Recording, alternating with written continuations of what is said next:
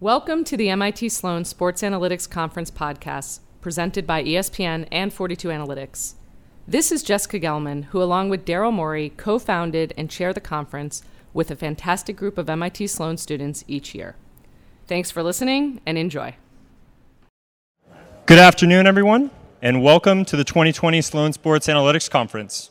My name is Andrew Lind. I'm a first year MBA student at MIT Sloan, and I'm pleased to announce our panel Press Any Key to Start How to Build an Esports Brand. This panel is part of the business track presented by Ticketmaster. Our panelists today are Casey Chafkin, Chief Revenue Officer at Skillz, David Higdon, Global Head of Communications Esports at Riot Games, Nicole Lapointe Jameson, CEO at Evil Geniuses, and our panel today will be moderated by Saj Cherian, partner at Kynetic, which owns Fanatics and RuPaul Group. Our panel will run for about 45 minutes, and then we'll have 10 minutes of Q&A after. You can submit your questions via Twitter using the hashtag PressAnyKey. And with that, I'll hand it off to Saj. Great, thanks, Andrew. So welcome to the esports panel. Uh, press any key to start we will be hearing from three of the esports industry's leaders uh, across teams, game publishers, platform developers for the keys on not just how to build an esports team, but also an esports brand. But before we dig in, let's begin with how each of our panelists got their start in esports. Let's start with Nicole. Now, you entered esports as an investor with a private equity firm, Peak Six, that specializes in distressed assets. So, what was it about Evil Geniuses that was distressing, but yet so interesting uh, that you decided to jump in? Thank you so much. Um, so I have joined Evil Geniuses a little less than a year ago. Um, previously working in private equity, and we I led a team of people that did diligence on deals in the tech, AR, VR, and gaming space. And we had esports was one of those ephemeral types of topics that you see things pop up on, and a lot of the teams in the space weren't really at a maturity level for a private equity style investor to come in. And then a, more than a year ago, Evil Geniuses, which is one of the oldest teams in the space, came to us with a very clear ask and very clear looking for guidance and business maturity to help bolster their gaming excellence. So it was a good fit for a more mature, later stage investor. We ended up acquiring Evil Geniuses in May. I rolled in full time and haven't looked back since. And how did you make that transition from investor to CEO? Um, prior to my time working at uh, Peak Six, I actually was on their both deal investment team as well as our operations team. So I worked in di- multiple distressed asset companies at various altitudes, running small teams to being chief of staff of 700 person organizations. I've always loved leadership and the opportunity to lead a team in a space I cared about um, and really help build and bolster and revitalize a brand was very exciting. So I was candidly, when we were doing the deal, I was really hoping for a board seat, and the joke's on me. I'm now running this organization, but it's been fantastic. So be careful what you uh, wish for, right? Yes. um, so I'm going to skip over to, uh, to Casey. Now, Casey, a decade ago, you were here at the Sloan Sports Analytics Conference as an MBA uh, from that other business school across the river. Um, how did you get from sitting in the audience to getting up here on stage? Uh, can you sort of take us through your journey from the mobile payment startup world to mobile gaming and now esports at Skillz? Yeah, absolutely. So, so yeah, 10 years ago, sitting in the audience, I was uh, at HBS, and, and while I was at HBS, I started working at a, what at the time was a four person, angel backed startup with a really cool invention, and that was mobile self checkouts. This is 2009 first gen iPhone subsequent release of the, the App Store. And my co founder at, at Skillz had uh, had founded a company called Aislebuyer that was focused on enabling mobile payments for uh, large retailers. And, and so think uh, self checkout using a consumer smartphone. Um, we were building that business, uh, ended up building it to about 50 people. We had raised about $12 million. We were based in Boston. Uh, we were predominantly in the same space that, that Square was in. And so Square was going bottoms up in that market, and we were going top down. Square had raised about $20 million, then they raised 200. Uh, we had a kind of an existential decision to make at that point uh, with $12 million been, having been raised and this our primary competitor with 200.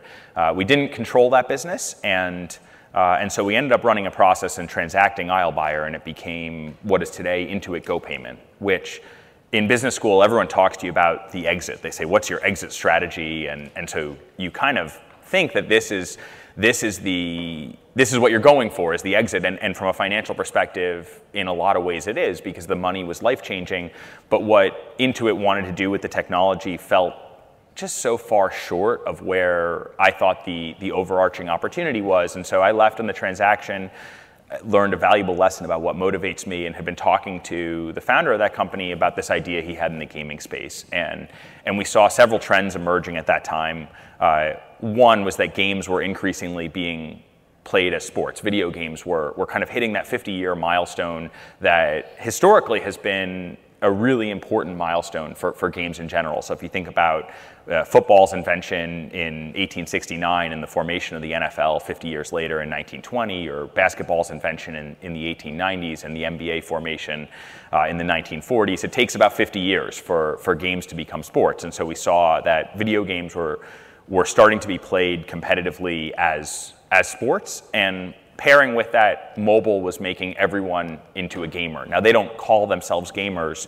Uh, the term gamer tends to mean something very specific, but almost everyone plays video games today.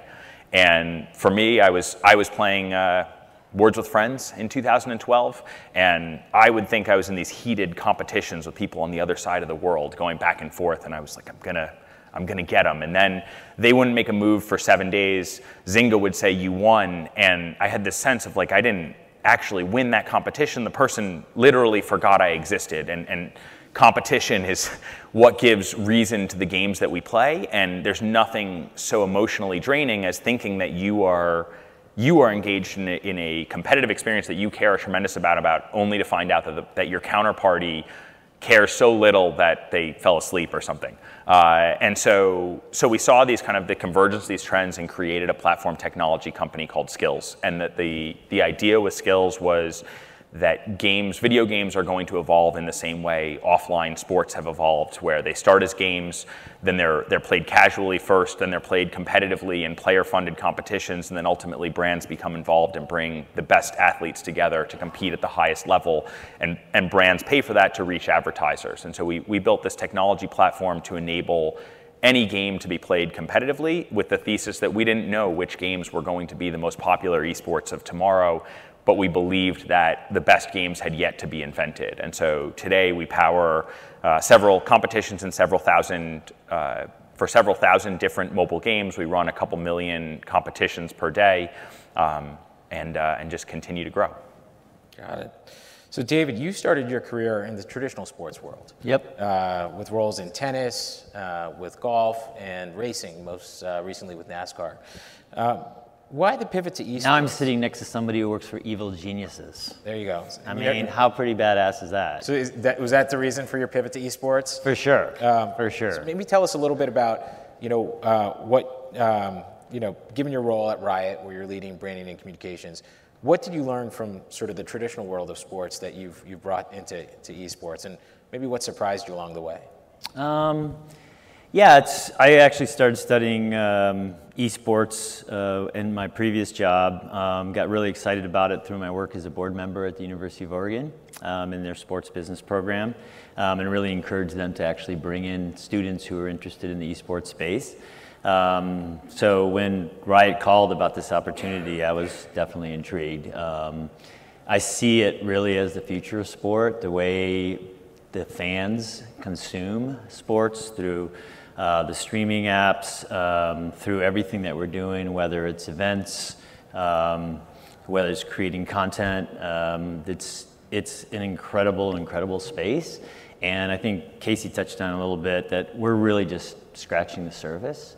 That's Nicole's point is a good one, really, because she got in and and she knows that Evil Geniuses has a long run and that they're going to be at the forefront. Um, they're, they, they're somebody who's been around for a while. Riot's been around for 10 years, which is really just a drop in the bucket. We started with one game called League of Legends. Hopefully, some of you have played that game.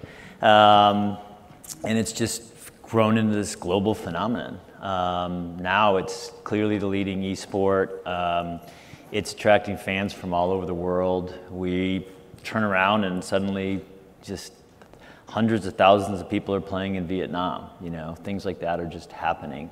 Um, so it's, it's exciting. We're, we have 1,800 people in our offices in Los Angeles. We're about 3,000 worldwide, and we're just now introducing our second, third, and fourth games. So it's Early innings? It's, it's, it's early days, and it's, uh, we're, we're pretty excited, pretty bullish about it.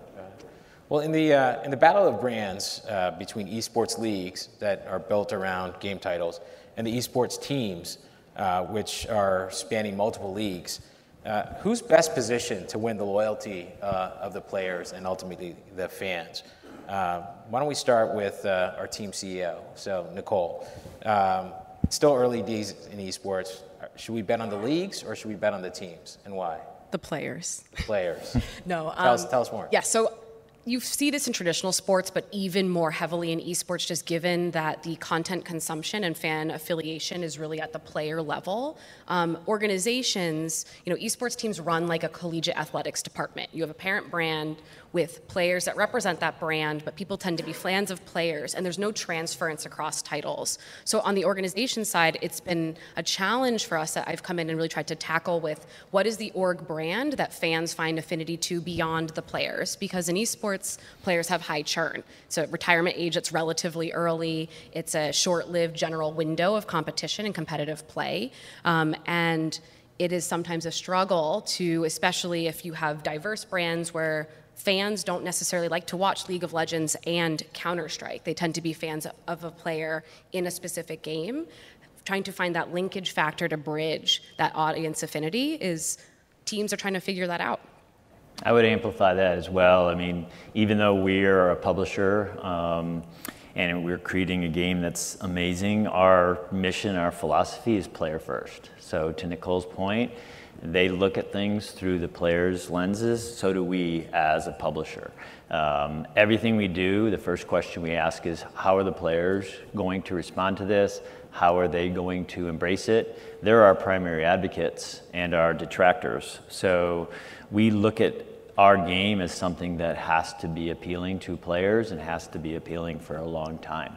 Uh, we're only in it for the long run. You know, we're not looking for short-term glory. We're not looking for profits immediately. We're looking to build something that's special. That's where the riot comes from. Ultimately, Brandon Beck and um, Mark Merrill created a system at Riot Games in which it was free to play.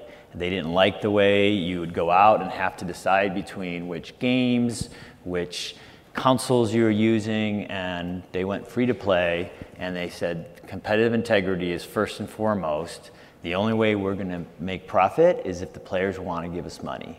And that's ultimately what they created a, a game that the $2 billion that uh, it creates during a year is through cosmetic skins primarily that are by choice for the players to choose to use them. It's not impacting how they play. And was this player first approach was that is that different than you know other uh, you know developers like you know take Activision Blizzard with the Overwatch League like is that was that were you guys taking a you know very different approach uh, you know to them in terms of you know how you um, sort of the, the, maybe the latitude you gave to teams versus you know what might be considered kind of more league controlled like tell, tell us about the thinking you know behind yeah i mean you know each the one thing about esports that people, I'm sure Nicole and, um, and, certainly Casey know, is that people like to put it into one bucket, right? But ultimately, you, you, need to think of esports the same way you think of sports. Like, so people talk about, hey, should esports be in the Olympics? That's literally like saying, should sports be in the Olympics?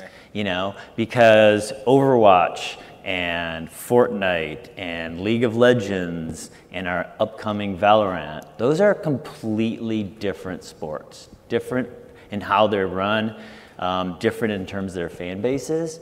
Um, but it's but our focus is just make sure that what we're creating is going to be lasting and that they'll they'll know that we'll stick with them. So the mastery of League of Legends is so high; it takes so long to be good. Nicole was just talking about her experience with it. She's undefeated, by the way, in League of Legends, just for the record.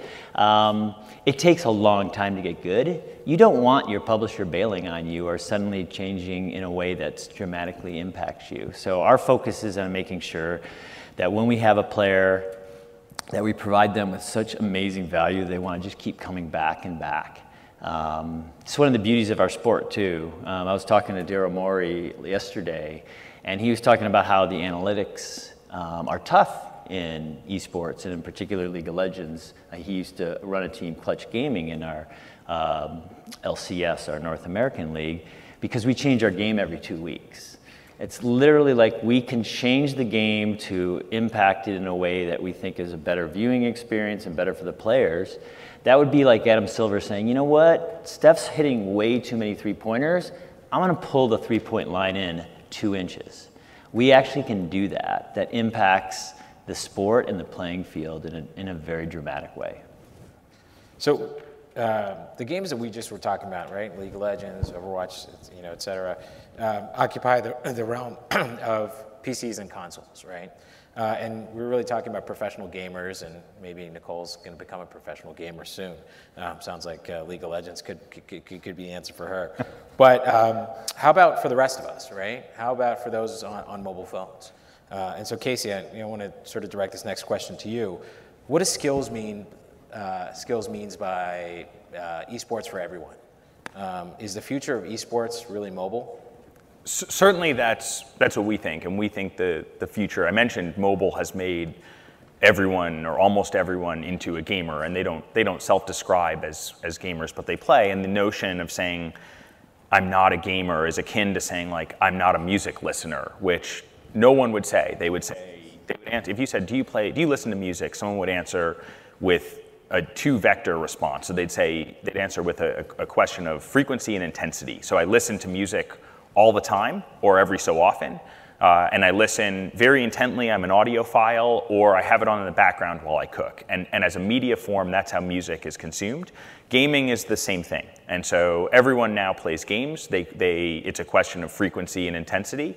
And for people who play games, competition becomes the, the logical next step of, of it is intrinsically built into the gaming experience. And so our belief was that uh, the, the electronic sports ecosystem will mirror the offline sports ecosystem where many more people will play than will play at a professional level. And, and so you'll have sports that look like running, where the participatory, uh, the participatory, participatory audience is, is massive. So like if you if you ask the audience here how many of you play sports, almost everyone would answer with some form of the affirmation. They'd say, like, I, I run in the mornings, or I bowl with my kids, I golf on the weekends, I ski, but I'm not very good. But very few people would answer and say, like, I'm not a professional. I'm not a professional basketball player, so no, I don't play sports. And I think that's today, if you ask people, do you play esports, they, they will answer as though you ask them, are you in the NBA?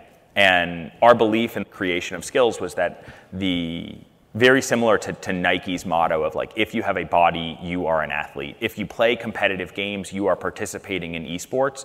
And so Skillz is predicated on the idea of creating competition that is broadly accessible for people who play any game and at any level and any skill aptitude. And so everything in our, our business was designed to say, how do we how do we make this the most inclusive ecosystem possible from a player perspective of bringing those players in and from a developer perspective of saying, we don't know which games are going to have the popularity to become League of Legends, which is the most popular game, or are going to become the equivalent of lawn darts, which people play in the offline world, but there isn't a professional league for.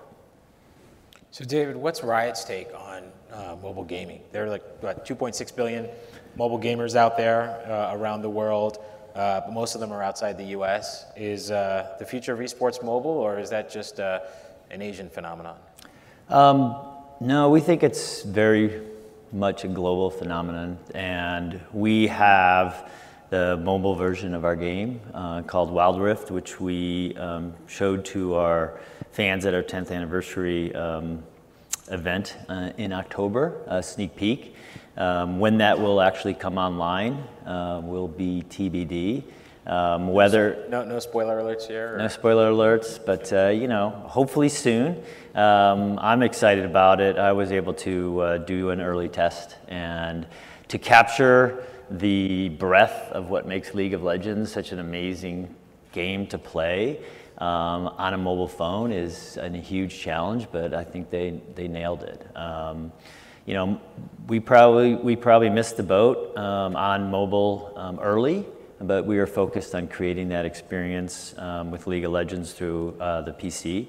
Um, and but we've seen that that's the future and agree that we'll be part of it. Um, certainly, something that I'm sure Nicole and, and Casey know that that's going to be something that we're going to be a big part of in the future. Got it. So Bob Iger, who until last week was the CEO of the world's largest media company, described his role simply as a brand manager.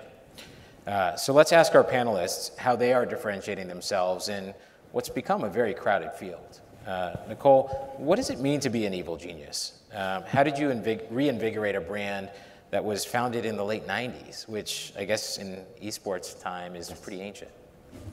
Yes, it was um, interesting for myself coming in. Um, Evil Geniuses actually just recently went through a brand revitalization, which we've been rolling out over the next, we'll be rolling out over the next coming months as well, where the challenge was to keep the best aspects of a 21 year brand and preserve that authenticity and the fan and player voice, while also well positioning the organization for forward looking opportunities. Um, esports right now is very beholden to sponsorship, to partnerships, to broadcast and media deals, and making sure our brand identity is attractive to the types of brands we want to both work with as well as can afford to work with us um, as was really critical. And during our brand revitalization, we looked a lot at how to not just hit table stakes, but differentiate in the market. So we actually took a very polarizing stance. We were one of the first movers to really carve out who we were and who we were not. And so evil geniuses are bold, are saucy. We encourage the individuality of our players.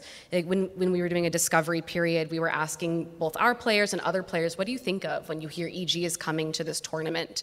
And we had a reputation of a little bit of the heel, a little bit of the team to beat, but also a really strong legacy of excellence. So, both how we operationalize that as well as how we represent that visually is in things that are different from the rest. We have very harsh lines, dark colors. Um, we encourage people to be a bit more saucy in their social, and that's it's kind of like the Harley Davidson model, right? Differentiated through individuality, which really is accessible to all, but it's still excellent, still top of the line. Um, and it's been interesting in reception of the space because we were one of the first movers to really take a hard, differentiated stance on we're not just a team that wins in esports, we're a team that wins and.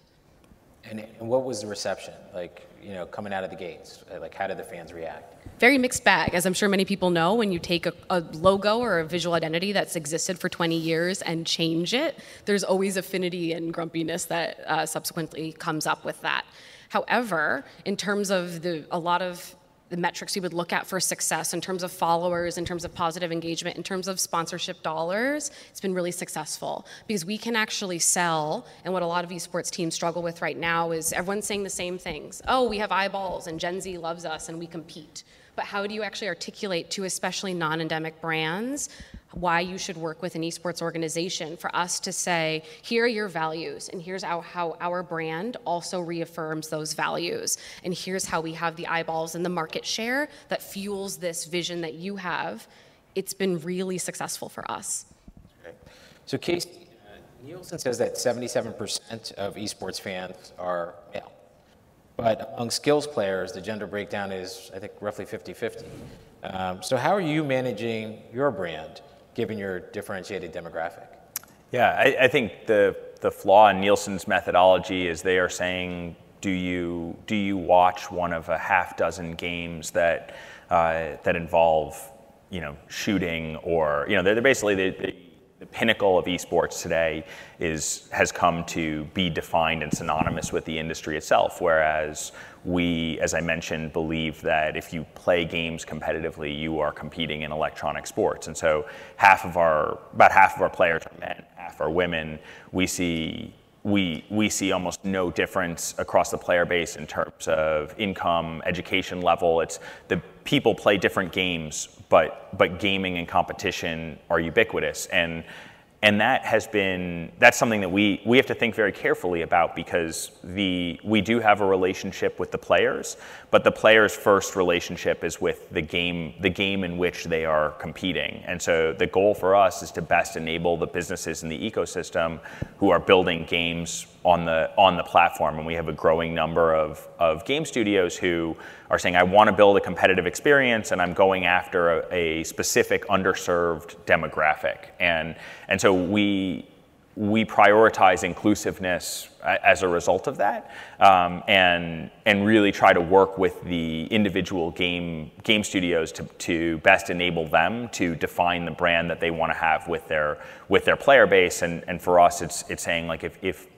if you're interested in games, you should compete, and and and that that really is that makes us maybe a little bit less uh, a le- little bit less of a consumer personality. I'd, I'd say the, team, the term esports for everyone, you know, our average player is playing about an hour and five minutes a day uh, on systems. So like more than uh, more than Facebook about what about what a Netflix consumer is doing, but they are self-describing as a non-gamer or a casual gamer.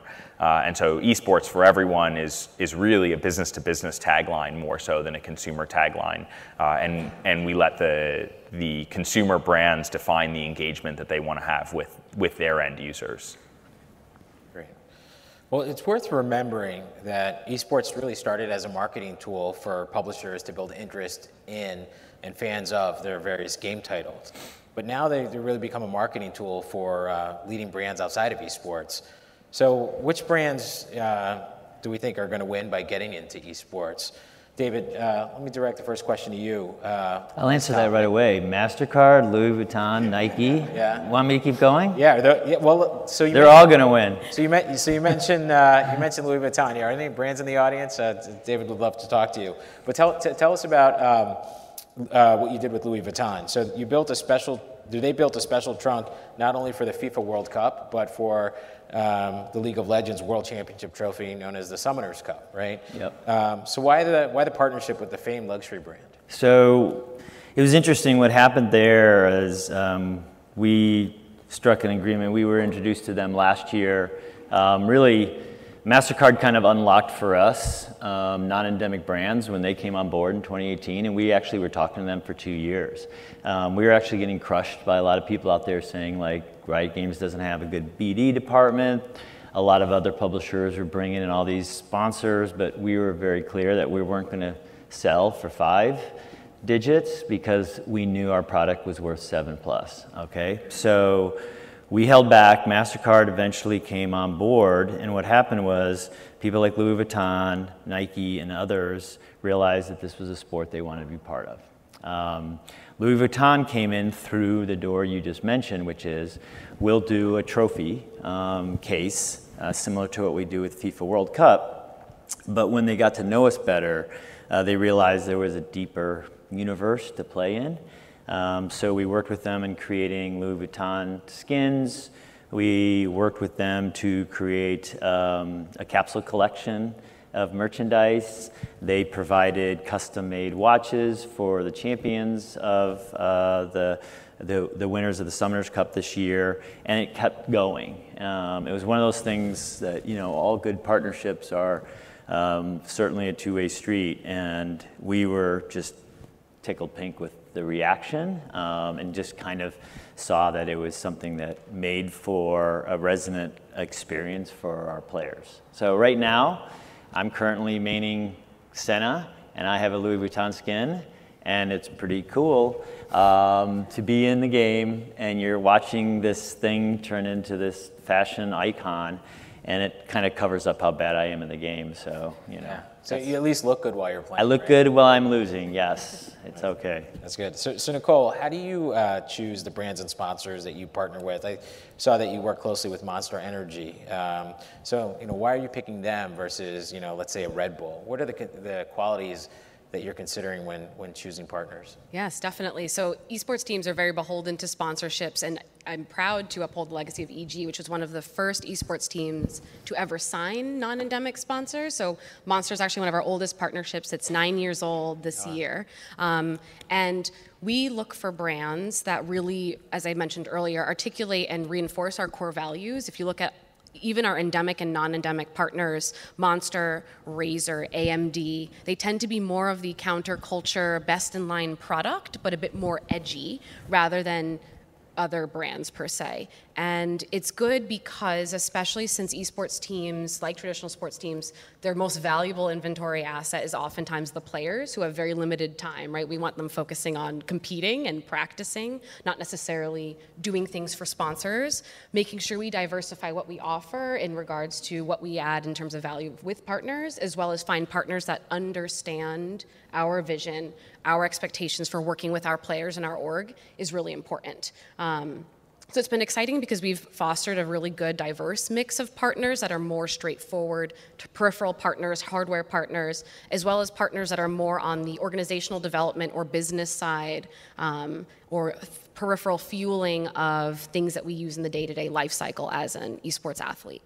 I think the maturation of the sport is reflected in her response because she's she knows full well that Red Bull is a sponsor of the league, and we have the ability to provide value to these partners, whether it's through the players, through the teams, through the leagues, through our events, in a deep way, and our and our players respond to that. So one of the things that we're trying to do as a publisher is create several avenues for um, teams to be successful, players to be successful, and for us to be successful. So, you know, Red Bull is a sponsor for us. They're a sponsor G2, one of the top teams in Europe, if not arguably the top team in Europe. Um, as well as one of our leagues in Brazil, for example. And so it's good to see that brands like Monster and Red Bull and others like it are coming in and finding enough value in, in this space to be able to rationalize the ROI in their spend. Right. So, Casey, let's talk about the offline world. Um, how are you helping bridge the gap between sort of mobile and in-person events? Um, you did an interesting partnership with Bowlero. Can you say more about the type of partners that that, that Skillz is uh, pursuing?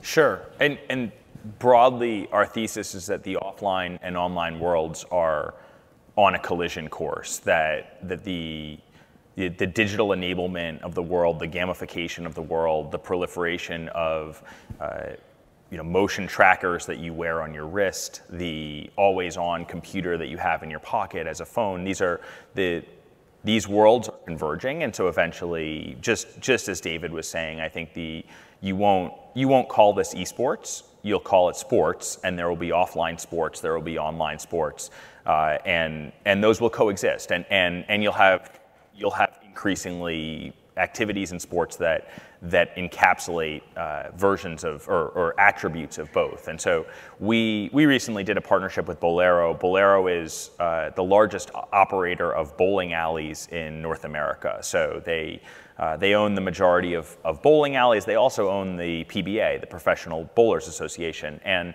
our partnership with them, you know, their their interest is in extending their bowling brand to consumers both at their bowling centers and outside of their bowling centers. And so the way that you can participate in the sports ecosystem is as a fan or as a player, they want to create they want to create that experience a, on a player and at a fan base for both digital and physical world. So so we connected them with one of our game developers who will be releasing a Bowlero bowling game.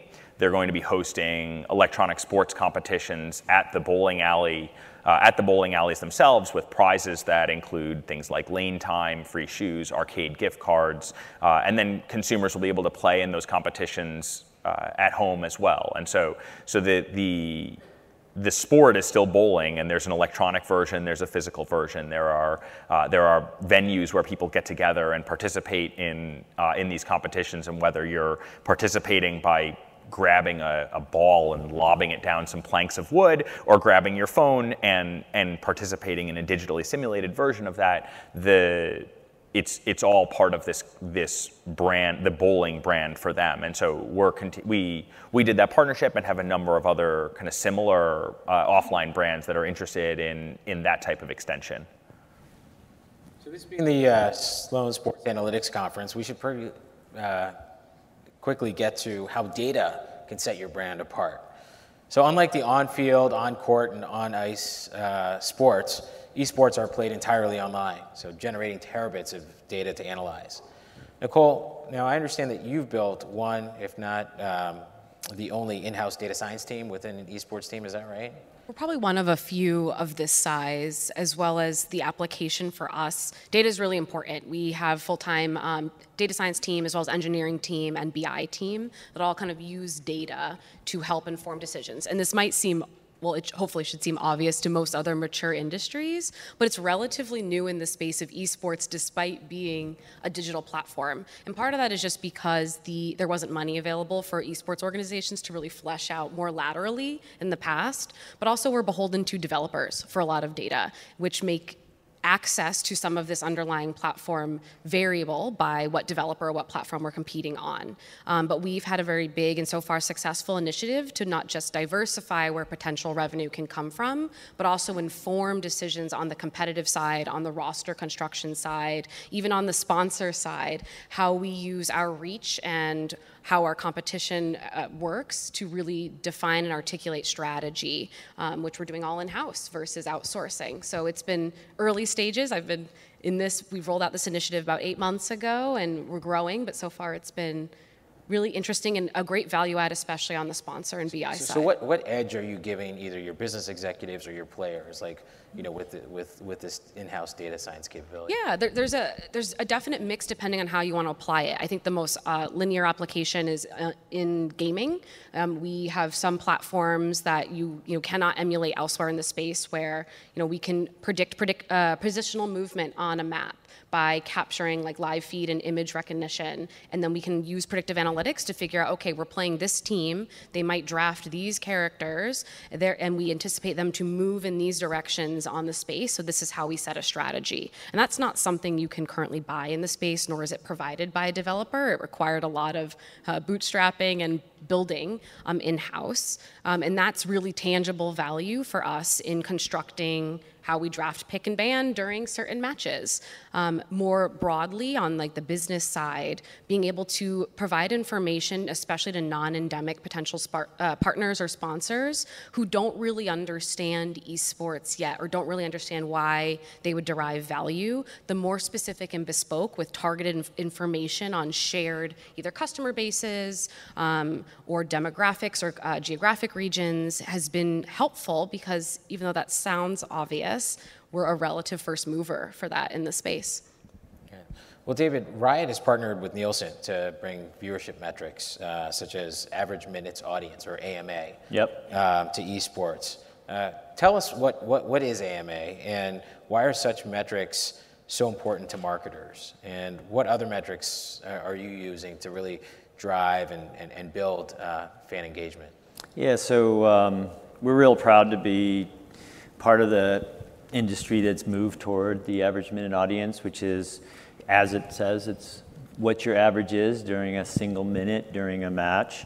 Um, and, and moving away from kind of the bigger numbers that sound great and we were able to at least use, but then it becomes an arms race. In fact, uh, the student who actually ran this conference here, Greg Kim, who now works for Nicole, um, he was part of the team at Riot who really pushed to get a metric that would allow us to compare ourselves and work with partners who are interested in traditional sports as well.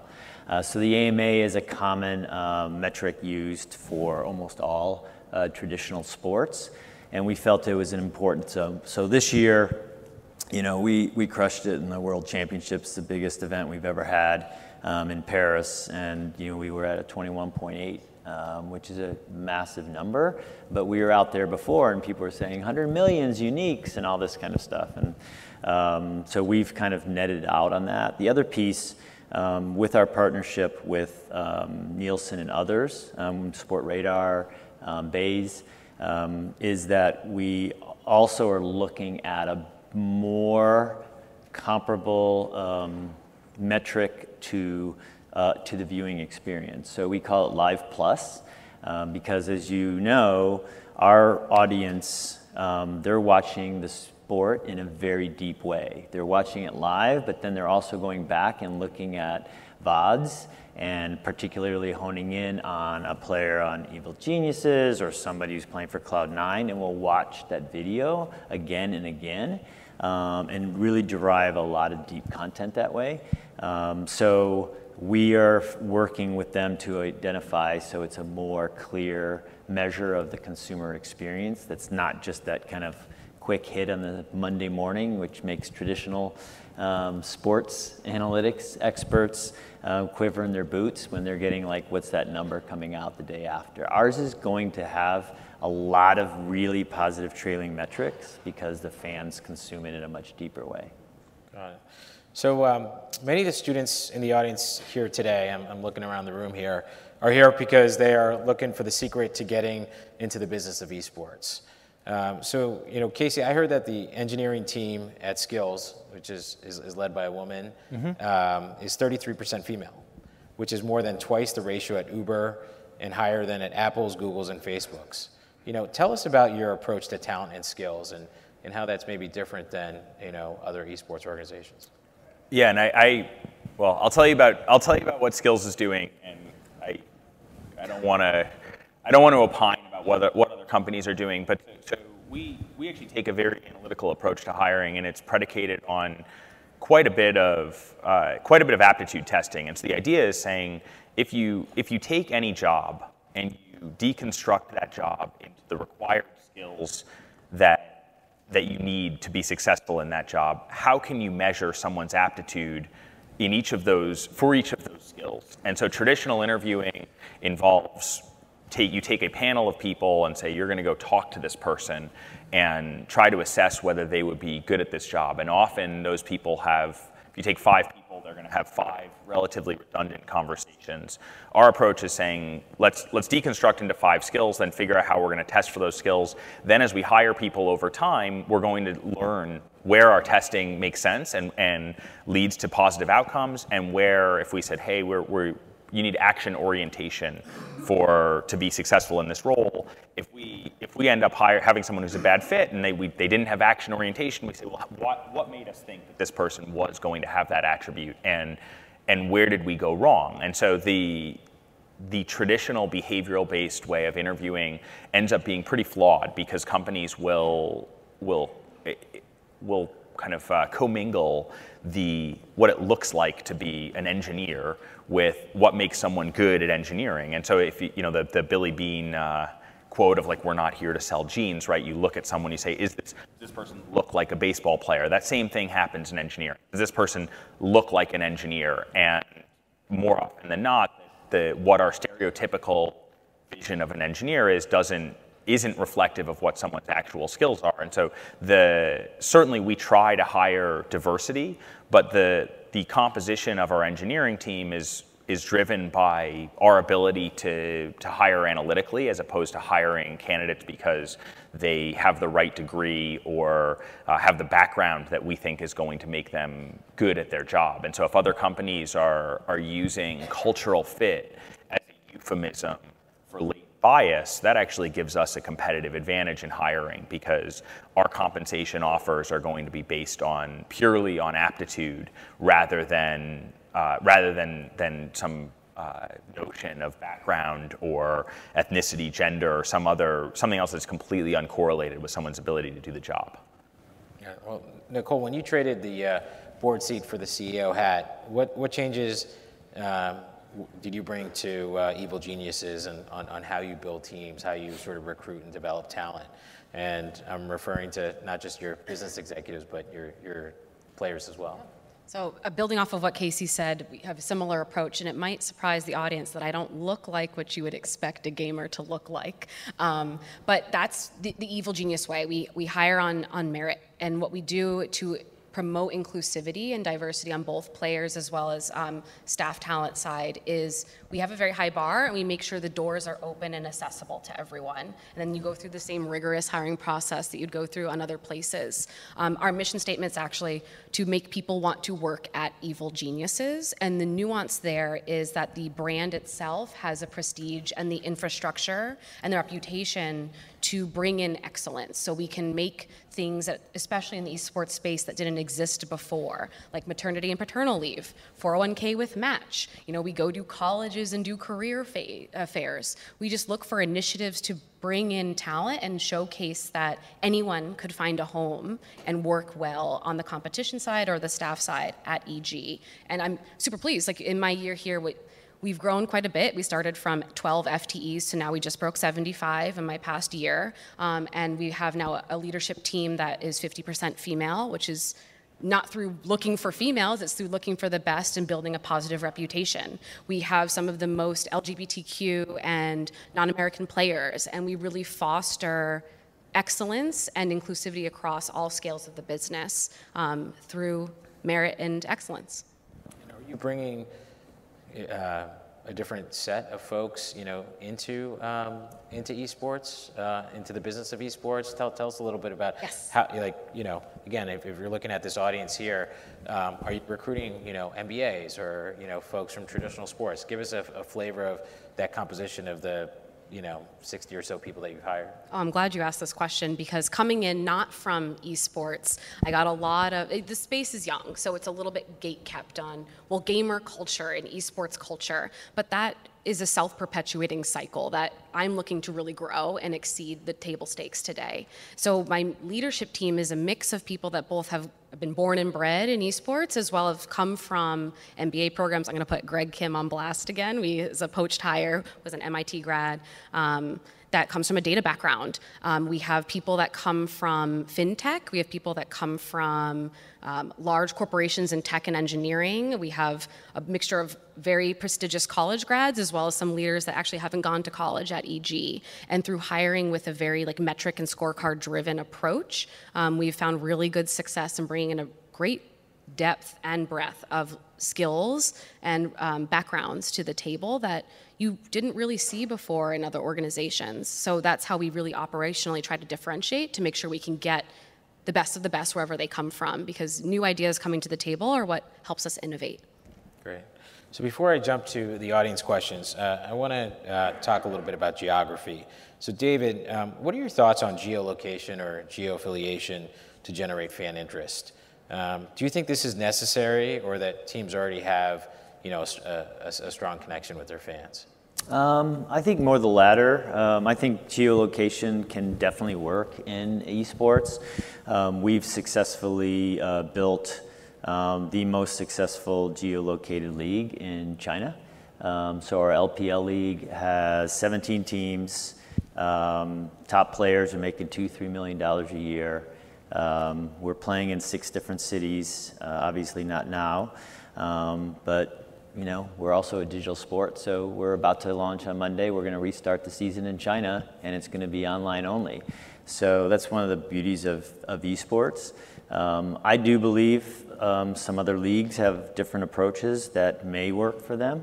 Um, our philosophy is we're going to build a global sport, but we're going to let the regions have um, the ability to customize for their audience. So, North America is a different type of league right now. Um, the teams are all based in Los Angeles. Um, is there a world in the future where they would move to different cities in North America? Possibly. China made more sense initially, and that's why it's been super successful. Um, Europe will be interesting to see if there is a potential to do country based. Um, but right now, we're still um, making sure that the teams are successful. If you start flying people all over and all that kind of stuff, the, the costs skyrocket. Right. Um, so our philosophy has been let's build an ecosystem where the players first and the teams can be successful before we go too far too fast. Um, and I believe that that has proven to be a successful formula. Got it. So we have some active uh, questions here uh, from the uh, the, the, Twitter group, so I'm gonna I'm gonna jump to those. Um, Uh, so this is an interesting one. What do you think will be the key in bridging the gap between yearly fan spend in esports, which uh, approximated at five dollars, and fan spend in traditional sports at seven hundred dollars? Who wants to take that? So we're, I'm not sure where the data is coming from. Yeah, this, this is this is uh, interesting u- piece. user generated. But audience um, generated. keep in mind that the gaming space is way bigger than the sports space, just to be clear, and bigger than the movie industry. You know, it's it's a huge, successful, deep um, area. People are spending money in uh, hundreds of different ways. Um, I- think the, the, the, the crux of that question is really around um, generating income through events, um, esports. We've been focused, you know, I can speak for Riot Games. We've been focused on making events very accessible. We don't, you know, have super expensive tickets. Our events sell out literally in minutes online, but we're not gouging the customers because we're still trying to grow the base, right? We want to get to a point where people understand it before we start getting down those revenue uh, channels. Again, we, as I mentioned earlier, we held back on sponsorship because we felt like the game needed to grow um, organically before we started injecting partners into it.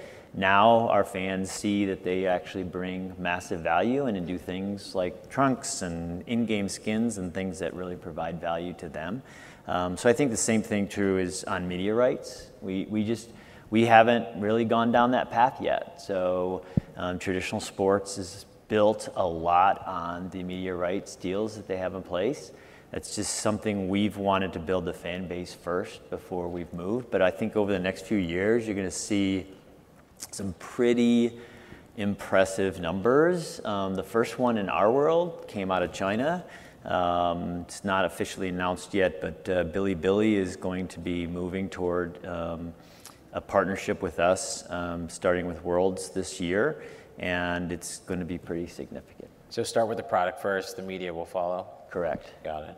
So um, another So, question. for example, Yeah, um, I know you know we shared today that we're doing a, a TFT showcase, uh, our new set with our auto chess game this week, and it'll be on Twitch, it'll be on YouTube, it'll be on numerous other channels because we want people just to to see what it's like, and then we'll learn.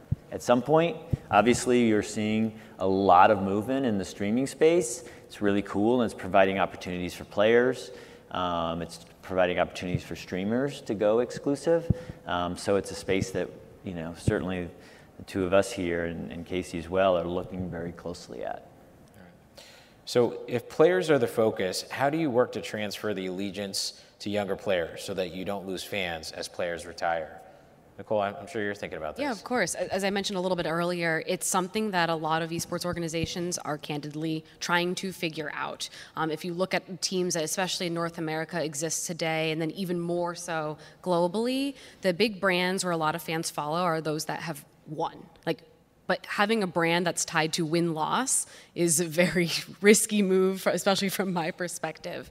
And so, for brands that are trying to differentiate in the space by finding other ways to build allegiance, I think 100 Thieves is another esports org that really has leaned into the retail, the streetwear, the aspirational cool. Um, you know, G2 is our, our European counterpart, more of the villainous figure, the more punchy. And you see that some of these organizations are really trying to flesh out a mission statement that resonates not just with players who don't want to compete, but also the fans as well. Um, if the, I think the question touched a little bit on like why do younger players want to come to an org, or is it just? Or just how do you transfer allegiances Hmm. to like you know your younger players, right? As you know, as you bring new new players to the game.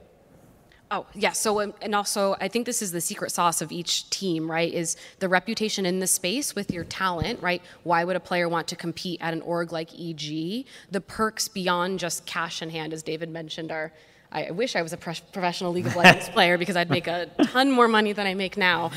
Um, but there's a lot of other levers, right? Especially given the diverse set of interests and nationalities and representation that you find in the space.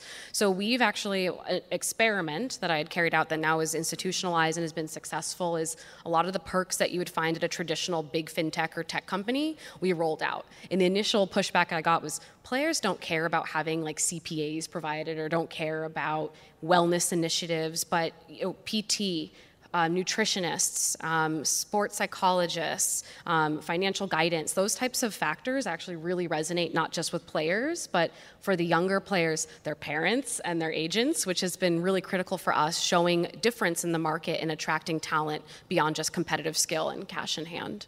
Got it. Um, one other question here. Uh, as mobile gaming and esports continue to grow, people are already looking towards the Indian market as the next frontier. What steps, if any, are you taking to enter this arena? Casey, is, is that which market? The India, India. India. Yeah.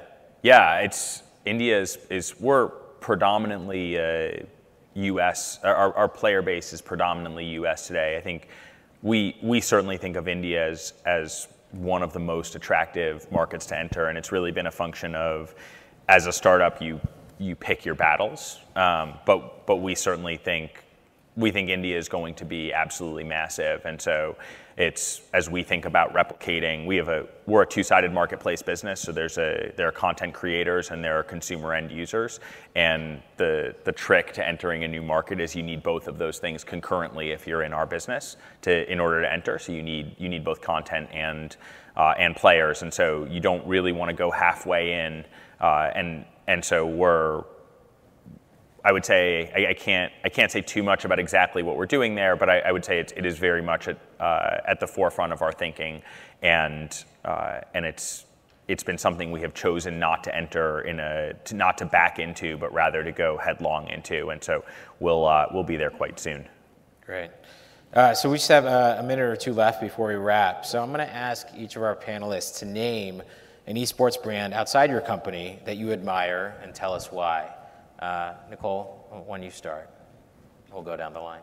Yeah. Um, in terms of other brands I admire, I think there are there's one other team it's european based called g2 that does things fantastically and has existed for a long time and um, we seek out in terms of who we like to emulate and mirror brands that do things ethically as well as keep competitive excellence at the forefront so don't if you're a sponsor still come to eg but uh, g2 is a good brand as well I would say um, really impressed by the work of Alienware to build out um, their kind of gaming focused product line. Um, it's incredibly intuitive. It's really spot on in terms of understanding the gaming space. And they've created a brand that I think really says gaming, but they're in the Dell company. So they have the umbrella to have an impact, I think, far beyond gaming as this thing grows. Got it. What about you, Casey? So I'm I'm an entrepreneur building a kind of bottoms up belief. They have this bottoms up belief in the in the sports ecosystem, and I think one of the ironies of esports is that we are many companies are trying to take a top down approach. So if you look at how uh, how companies like Activision are are launching their Overwatch League. They're starting as a professional organization, and and so I have a lot of admiration for for the bottoms up approach, and and I think Riot's done a great job of that. But I think you know the, a brand that comes to mind for me is is TSM, and so I look at the the origins of SoloMid, and they started not as a professional team, but as a community, uh, a, a, a player community, and so I I tend to admire that bootstrapped build from the ground up, uh, even in an industry that is now awash with venture capital. Great. So that's all the time that we have. Uh, thank you so much for uh, participating. Uh, why don't we give a big round of applause to our panelists?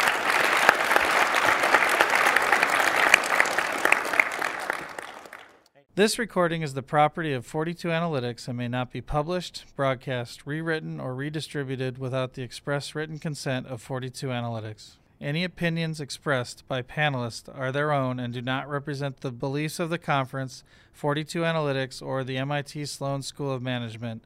42 Analytics Educational, Inc. reserves all rights in the content.